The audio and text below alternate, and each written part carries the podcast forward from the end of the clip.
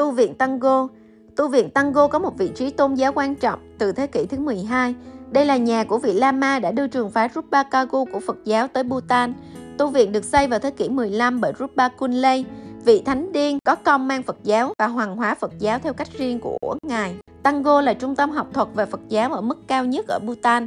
Gần như mọi Chekembo, vị đại pháp phương đứng đầu tôn giáo ở Bhutan, đều đã hoàn thành chương trình học 9 năm ở đây. Sau khi kết thúc kỳ học, các nhà sư thường dành 3 năm, 3 tháng và 3 ngày ngồi thiền ở thiền viện Cherry gần đó. Rất nhiều vị đại sư huyền thoại, bao gồm vị thánh điên Rupa Kunley, con trai của ông Lama Ngawang Tenzin, Ngài Giáp-rung Ngawang Namgay đều đã từng tới thăm Tango. Ngài Giáp-rung đã viết ra tác phẩm Ngachuruma, 16 thành tựu của tôi, trong trạng thái thiền định ở Tango. Tu viện ngày nay được xây vào năm 1689 bởi Geshe Tenzin Rupa ở tuổi 51. Người dân trong vùng đã giúp hoàn thành việc xây cất tu viện cao 3 tầng này trong vòng 2 tháng.